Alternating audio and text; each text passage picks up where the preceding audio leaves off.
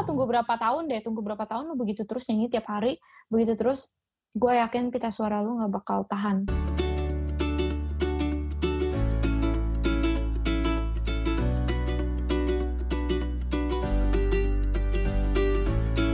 Oke, halo semuanya, selamat datang kembali di podcast Kerikil Seperempat Abad bareng gue Rafael dan Talia yang masih bakal nemenin gue untuk sekitar, ya nggak sekitar sih, emang dua episode lagi, exactly dua episode lagi.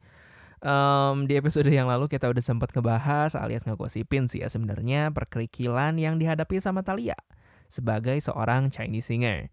Nah, um, kita bakal ngelanjutin lagi obrolan kita yang kelihatannya makin seru nih Um, kemarin kita tuh udah sempet ngebahas dikit soal hal-hal yang harus selalu disiapin sama seorang performer untuk menggapai mimpinya. Nah, um, berarti kan lu bakal sibuk banget nih nantinya.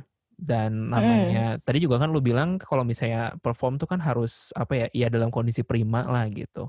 Lu ada tips nggak gimana yeah. caranya ngejaga performance lu biar nggak nggak naik turun gitu kan itu kalau misalnya kecapean kan pasti naik turun kan nggak stabil gitu. Nah, mm -hmm. lu ada nggak kayak tipsnya yeah. buat ngejaga kesehatan gitu atau apalah gitu? Ada nggak? Uh, jadi biasanya tuh kalau misalnya lu kecapean atau enggak ini ini ini ya, apa ya banyak orang kayak gini sih. Kalau misalkan sampai lu nyanyi salah apa tekniknya salah, hmm. bisa jadi pita suara lu tuh lama-lama rusak. Itu udah pasti hmm Jadi kalau bisa lu nyanyi nyanyi something yang comfortable buat lu dan lu jangan maksa. Itu udah pasti yang paling penting. Karena mm-hmm. banyak banget orang yang pita suaranya akhirnya rusak atau enggak kalau enggak rusak nih ya, lu bisa misalnya habis nyanyi latihan atau apa nyanyi, terus misalnya kena apa nggak tahu kenapa, lu bisa jadi batuk. Bener-bener bisa jadi batuk suara apa jadi lu bener-bener sakit batuk. Mm-hmm. Itu bisa dan jujur kan orang banyak pantangan ya.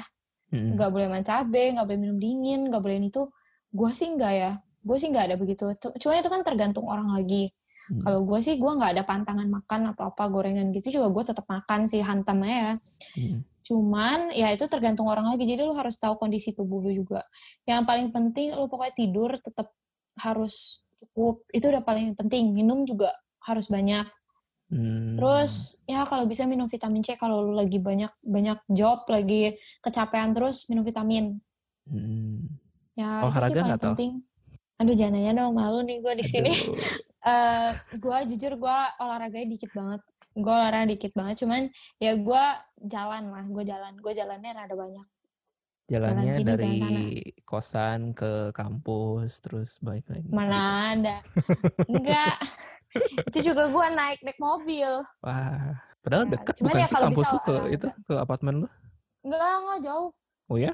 kampus gue di Jakarta Selatan, gue di Jakarta Barat. Oh wow, oke, okay. salah ya. Hmm. Uh... Kalau di Binus Anggrek dekat. Oh iya, gue pikir lu di situ enggak ya beda ya? Enggak enggak, gue yang di Inter yang di Senayan. Ah.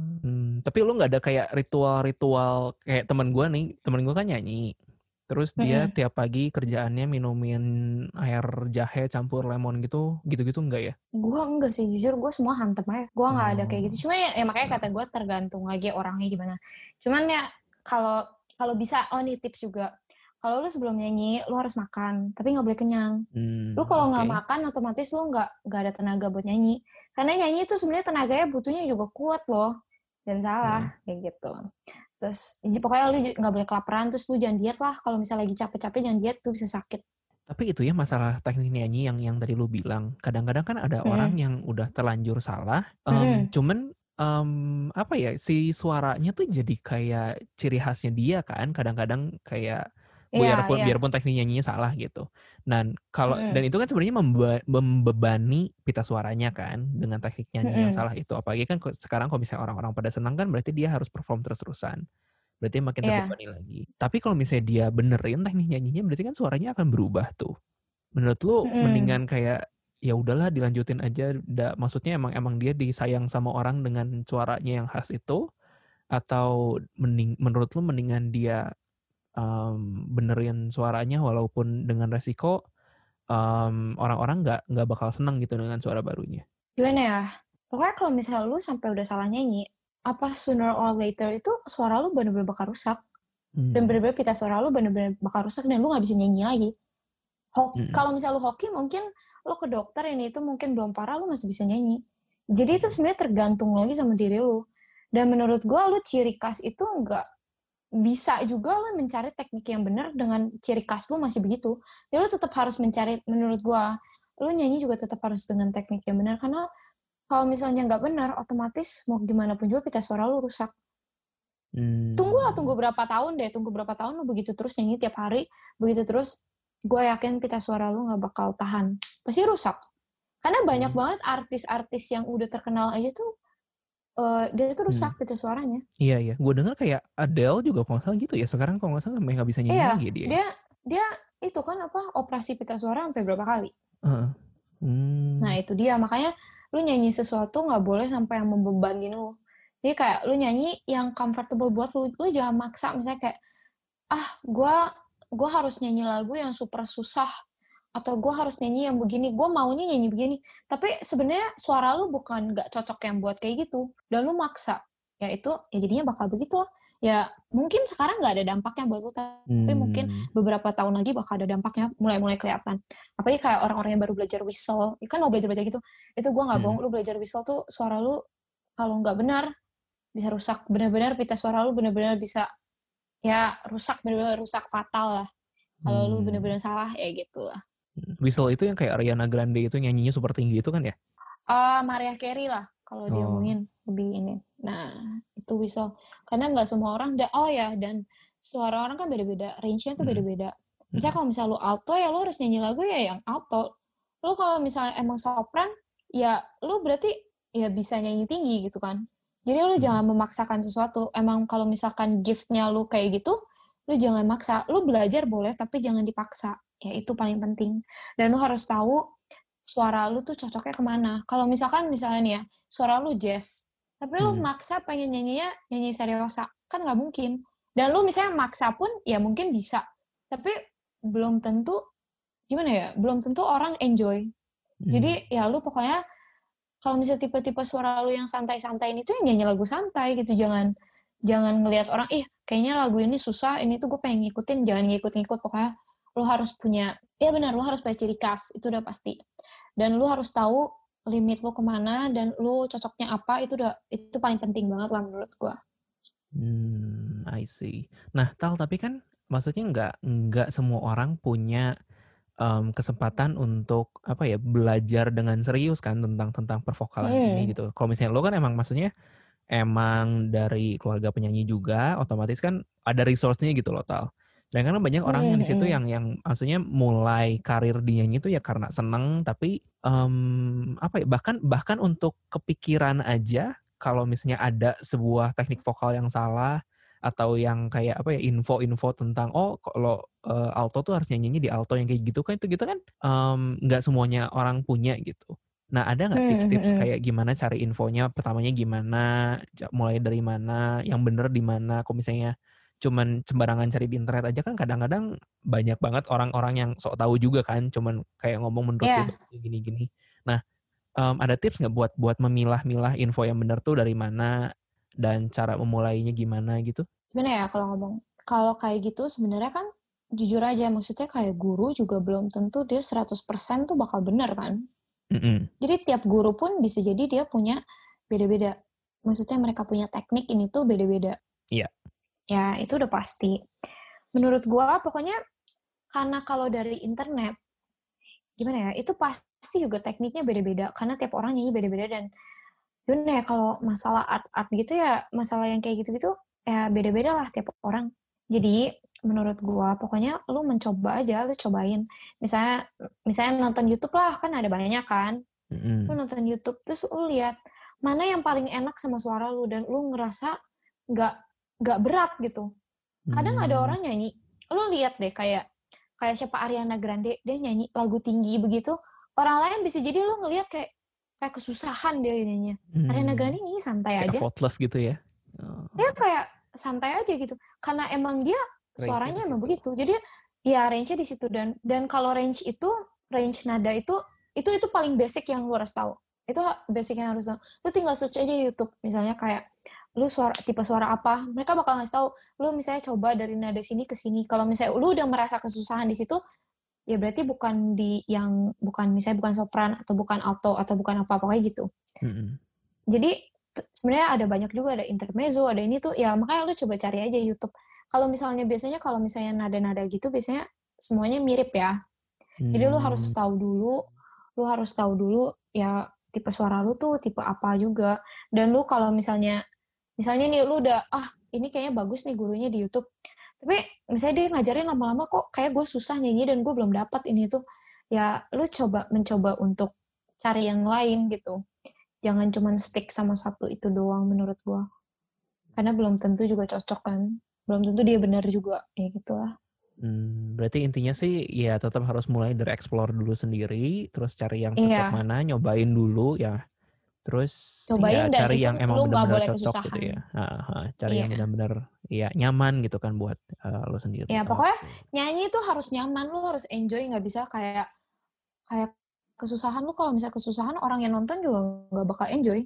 Hmm. Misalnya kayak lihat lo kayak bener-bener kesusahan gitu nyanyi, terus kayak nada tingginya kayak nyampe nggak nyampe gitu atau misalnya ada rendahnya nyampe nggak nyampe gitu, orang juga lihatnya jadi kayak nggak nyaman. Kalau misalnya emang tipe suara lo misalnya rendah banget, lu cari lagu yang lagu-lagu yang kayak emang rendah misalnya kayak kayak apa ya yang besame mucho kan jadi kayak keren banget lu nyanyi rendah tuh orang berkesan yeah. dan keren banget daripada lu nyanyi yang suara rendah gitu tapi lu nyanyi lagu-lagu yang yang apa ya misalnya rada tinggi atau apa itu lebih nggak berkesan lebih mending kayak misalnya suara lu rendah ini itu cari lagu yang cocok buat lu dan lu nyaman nyanyinya dan hmm. lu dapat feelingnya itu udah paling penting hmm.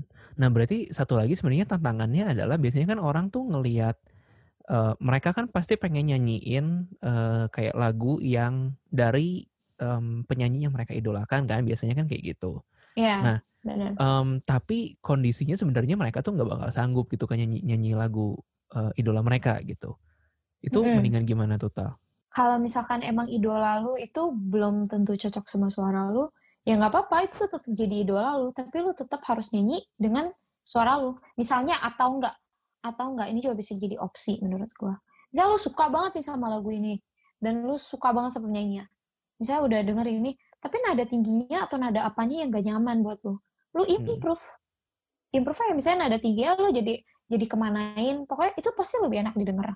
Karena hmm. pas dengan suara lu. Jadi lu tinggal improve aja. Sebenarnya lu mau nyanyi lagu tinggi juga ya udah nggak apa-apa atau nggak lu tinggal turunin aja key-nya berapa gitu atau nggak pokoknya lu nyanyi dengan nyaman dan lu bisa improve Oke, okay, so basically sih tetap tetap bawa lagi uh, gimana caranya biar lu tuh bisa nyanyi dengan nyaman ya. Iya, itu paling penting. Pokoknya nyaman tuh paling penting. Ah, oke okay, oke. Okay. Wah, kita udah cukup ngalor ngidul nih soal nyanyi. Nah, um, ngomong-ngomong selain nyanyi nih tal, lu sempet tertarik hmm. buat nyobain hal lain juga gak sih? Hal lain tuh misalnya pekerjaan atau apa nih? Apa pun ya lu cari hobi lain tiba-tiba lu berkuda kayak apa gitu enggak ya? Berkuda. Hmm, hobi gue sebenarnya yang lain kalau hobi ya ini emang hmm. ngomong makan sih gue hobi makan. Hmm.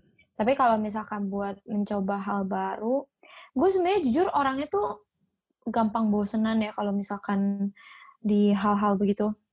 Ya kayak misalnya nyanyi kadang gue juga suka bosen. Tapi karena gue emang bener-bener suka nyanyi jadi mau bosen gimana paling cuma bentar abis itu gue nyanyi lagi. Gue ada belajar-belajar juga sih misalnya kayak dulu balet hmm. kayak gitu-gitu dong.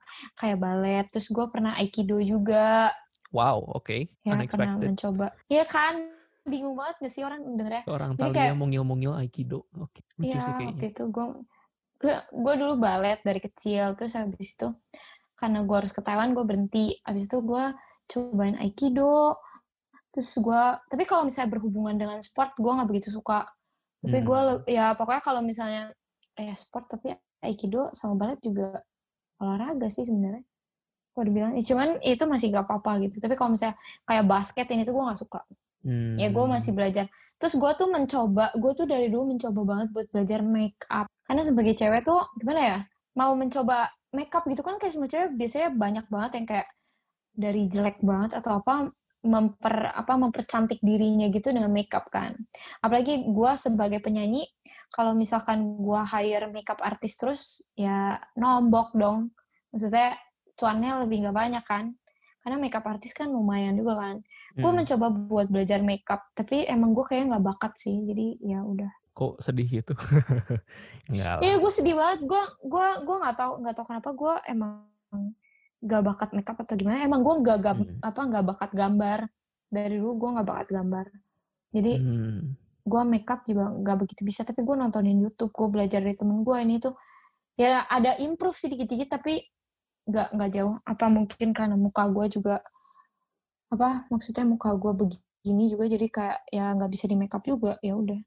Karena kan ada orang yang mukanya bisa di makeup ada juga yang di makeup jadi lebih kurang kurang bagus kan Hmm, betul. kayak gitulah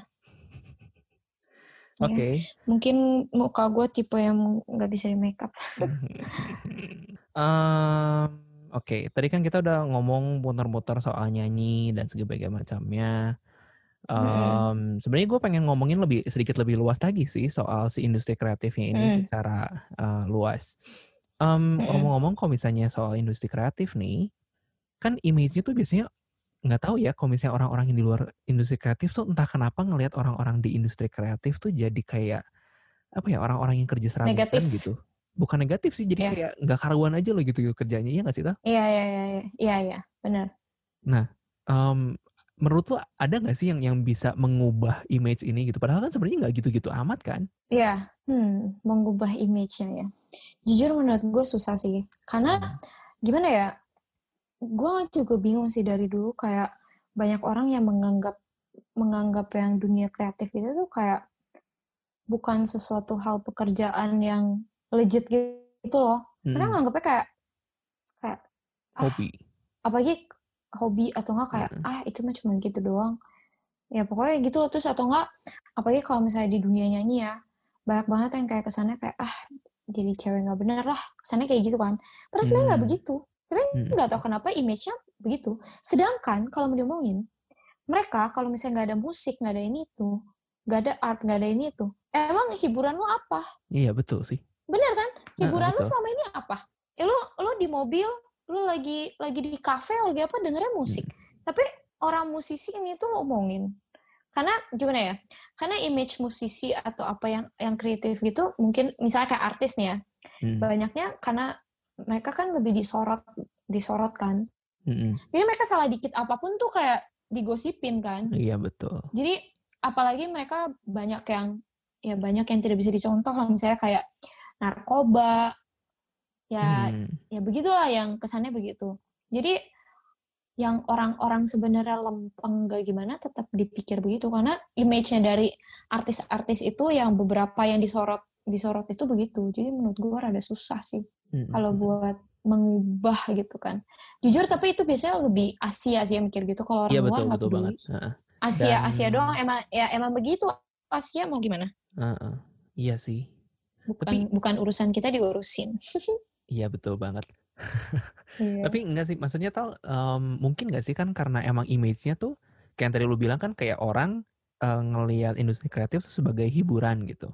Jadi Mm-mm. eh, mungkin nggak kalau misalnya si mindset si industri kreatif itu karena eh, dia tuh industri hiburan ya jadi emang kerjaannya ya hiburan semua gitu loh. Padahal kan di balik itu semua kan ada ya lu tahu sendiri kan maksudnya capeknya orang di industri kreatif tuh kayak apa gitu. Apalagi kan boleh dibilang kalau misalnya sekarang lu kerja kantoran kan jelas gitu kan jamnya tuh dari jam 8 sampai jam 5 gitu kan misalnya. Dan kalau misalnya industri kreatif kan nggak gitu, bisa bisa jadi kayak 24 jam tuh lu full kerja gitu ya nggak sih?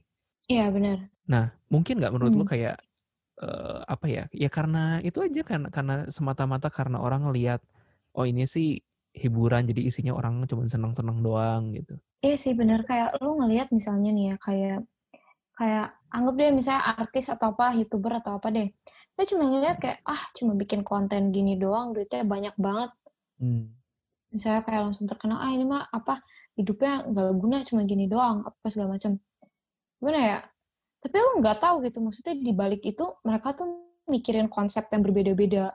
Atau nggak misalnya kayak artis ya dia kayak nyanyi di atas panggung dia harus latihan latihan dance-nya dia Hmm. harus pakai baju ini dia harus pakai baju itu dia harus dia harus nyanyinya gimana range lagu ini itu gimana. Maka nggak lihat di balik itu. Biasa lah orang ngelihat cuman kayak pas pas ya tampilnya aja gitu. Mereka cuma mikir kayak ah cuma gitu mana ya menurut gua kalau misalnya pandangan orang cuma buat happy happy doang susah juga karena mereka cuma ngelihat itunya doang tapi mereka nggak Hmm. ngelihat di balik itu sebenarnya kayak, kayak lu mau buat konten YouTube aja atau mau buat buat nyanyi di atas panggung tuh sebenarnya banyak banget. Harus Hmm. GR, lo harus GR. Misalnya lo nyanyi misalnya tiba-tiba harus sama orkestra ini, atau lo harus nyanyi sama band ini. Kan lo harus latihan lagi sama mereka. Mm, Terus belum ada dancernya. Belum ada misalnya lo mau layarnya gimana, lo mau dekornya gimana, apa ini tuh. Lo kan harus mikirin konsepnya dan menurut gue itu itu tuh menurut gue jauh lebih susah daripada orang yang kerja kantor yang cuma duduk doang, ya tiap hari begitu-begitu doang. Maksudnya kerjaannya kan mirip-mirip terus kan. Sedangkan kalau misalkan eh, yang apa kalau dunia-dunia kreatif kayak gitu menurut gue lo harus punya ide terus, nggak boleh sama Mm, terus. betul. Heeh. Nah itu dia itu dia yang susah dan tapi orang-orang tetap melihatnya ya kayak gitu. Jadi menurut gue ya susah juga sih. Dan nggak tahu sih, gue gue sebenarnya rada rada bukan kasihan ya apa ya kayak rada kesel juga sih maksudnya kan kayak misalnya kayak yang yang kasus yang paling sering tuh kayak misalnya di graphic design gitu kan kayak lu punya Mm-mm. temen uh, tukang gambar nih uh, dan dia Mm. tuh emang emang kerja di bidang graphic design gitu ya terus lu bisa kayak ada orang yang cuman seenaknya eh lu gambarin dong logo buat perusahaan gua gitu terus uh, kalau misalnya dikasih fee orang tuh bisa marah gitu loh lu tau gak sih kayak ah apaan sih cuman cuman gambar gitu doang lu uh, minta bayaran gitu padahal itu kayak hidup matinya dia dari situ gitu loh berasa nggak sih tau kayak gitu kayak maksudnya um, diremehkan itu gitu si industri kreatif di apa namanya terutama di Asia ya bener gak sih Hmm, Asia. Kalau orang luar tuh mereka menghargai tau. Justru mereka Mm-mm. lebih menghargai orang-orang yang begitu. Mm-mm. Makanya. Hmm. Mana ya? Bener sih kata lo. Kayak misalnya, gak tau gimana ya, orang tuh emang punya pemikiran kayak, oh itu skill yang harusnya, ya lu kasih gue gratis juga, lu gak mati gitu. Hmm. Emang, maksudnya, maksudnya kayak, ya lu cuma bantu doang. Kesannya kayak, ya kayak cuma bantu doang gitu. Maksudnya lu kayak gitu, Hmm. gak gue kasih duit juga, ya gak apa-apa gitu. Maksudnya, ya anggapannya kayak bantu. Sebenarnya gimana ya, belum tentu itu orang, ya ya udah gini deh, gue bayarin lu deh, lu bisa nggak bikin kayak gini? Belum tentu itu orang bisa. Tapi Mm-mm. menurut gue itu juga butuh skill kan. Tapi Iya. gue gue juga bingung gitu kayak banyak orang kayak misalnya mereka nganggap bener-bener mereka nganggap remeh. Gue juga bingung kenapa. Mm. Tapi sedangkan kayak misalnya lu CEO apa ini tuh kayak disembah-sembah banget kesannya kayak, wih gila keren banget. Sedangkan orang yang bisa skill gitu nggak begitu dipandang di Asia. Mm. Itu ya kenapa itu gue ya? juga Aneh bingung. banget loh. Gue juga nggak tahu. Itu aneh banget emang dari dulu Hmm. begitu ya. Kayak orang yang gambar. Apalagi oh ada ada cerita nih misalnya kayak ada orang gambar nih ya. Misalnya eh, dia gambar eh, digital gitu kan. Biasanya sekarang udah digital kan. Mm. Terus lu misalnya mau jual jual murah aja misalnya lima puluh ribu. Belum Hmm. tentu ada yang mau. Iya ya segitunya Belum ya. tentu ada yang mau. Padahal lu lu nggak tahu sesusah apa gua gambar di digital gitu bisa berjam-jam jam-jam jam. Lu nggak tahu itu sesusah apa. Mereka kayak mereka cuma lihat kayak oh cuma gini lima puluh ribu ah mahal nggak mau. Gue nggak tahu gitu kenapa. Gue juga Hmm. bingung. Bener banget. Terus Dan- misalnya nih ya, Hmm. Gimana? kayak misal kayak gue nyanyi misalnya ada teman Hmm. ini tuh ya mereka pasti mikir kayak ah lu kan emang bisa nyanyi ya nyanyi ya lu nggak usah pakai fee apa atau apa gitu pokoknya kesannya kayak ya udah kan lu bisa ya lu bantu gue bukan Hmm. sesuatu hal bisnis mereka nggak lihat itu bisnis ya begitu Iya iya iya. susah Image-nya emang gitu ya sekarang ya. Wah jahat banget sih. iya Enggak maka maksudnya lu em, gini loh tal. Jadi kayak sebenarnya kan kayak orang tuh banyak yang salah kaprahnya kayak ngelihat oh orang ini ngegambar 5 menit juga jadi gitu. Padahal mereka tuh nggak sadar Mm-mm. bahwa fee yang mereka harus keluarkan itu tuh eh, sebenarnya bukan bukan cuman buat ngebayar 5 menitnya itu kan, tapi kayak seluruh Iya. proses uh, creative Bener. thinkingnya, terus kayak pengalaman mereka bekerjanya, terus gimana Hmm. cara mereka kasih konsepnya, gimana mereka belajar di kuliahan gitu yang empat tahun dengan Iya, penuh benar. darah itu kan. Sebenarnya kan mereka Hmm, membayar benar. itu semua kan, bukan bukan cuman si proses Iya. lima menit singkatnya doang gitu loh. Dan banyak Iya, orang yang benar. nggak ngerti itu loh menurut gua, gitu gak sih? Iya, gue Hmm. juga setuju sih kok kayak gitu. Benar-benar. Karena gimana ya? Ya anggapannya kayak gunting rambut lah. Lu gunting rambut aja ada yang senior, ada yang junior. Lu Betul. bayar yang senior lebih mahal kan? Ya gitu lah. Hmm. Gue orang ya ya? Ka- sih Ya ya. benar sih maksudnya. Heeh. Iya. Susah susah ngomong sih gitu. Hmm. Oke, mungkin gue potong dulu di sini ya. Ini bakal panjang banget sih kalau bisa dibahas sekarang dan kelihatannya kita udah ngobrol cukup lama ya di episode ini. Hmm, jadi kita bakal lanjutin di episode selanjutnya. Pastinya bakal makin seru, makin panas dan makin kontroversial. Mungkin. ya siap-siap aja lantar netizen bakal ribut mungkin ya dengerin kita ngobrol soal kayak ginian. Um, anyway, um, Talia ini sering ngadain online concert loh guys, melalui sebuah platform yang bernama Sessions. Kemarin ini sebenarnya udah sempat disebutin juga ya. Nanti linknya bakal gua taruh di description box episode ini, termasuk juga link Instagramnya Talia di @talia_sharon. Buat kalian yang mau tahu soal Talia lebih dekat lagi, follow aja.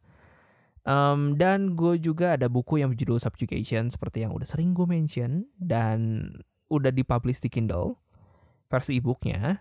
Tapi ibu gue ini masih belum bisa officially diakses sama account Indonesia. Kalau misalnya kalian yang hidupnya di luar negeri mungkin bisa sih. Beberapa teman gue udah uh, dapetin kok buku gue. Tapi mereka di luar negeri dan akunnya juga akun luar negeri. Um, dan bad newsnya adalah untuk paperback editionnya juga bakal delay lumayan lama karena COVID um, ya nggak tahu sih dari Amazonnya gitu katanya untuk shipmentnya apa segala macam lah um, tapi gue juga lagi iseng-iseng nih nulis uh, short story juga. Um, baru dua sih sebenarnya so far. Tapi buat kalian yang misalnya penasaran pengen tahu gitu dengan gaya bercerita gue kayak apa sih si Raffi kalau cerita? Ya kurang lebih sih ngalor ngidul juga sih nggak jelas kayak gue di podcast ini. Um, tapi buat kalian yang penasaran bisa cek juga dan Um, semua linknya bakal gue taruh di description box uh, juga. Jangan lupa juga buat cek um, Instagram author account gue di Instagram. Iyalah Instagram account kan gue bilang. Di at Okraven, at a u g r a v i n So, thank you banget nih buat kalian yang udah dengerin. Jangan lupa follow ya buat update-update podcast ini. Um, yap, sampai bertemu di cerita kerikil berikutnya. Dadah!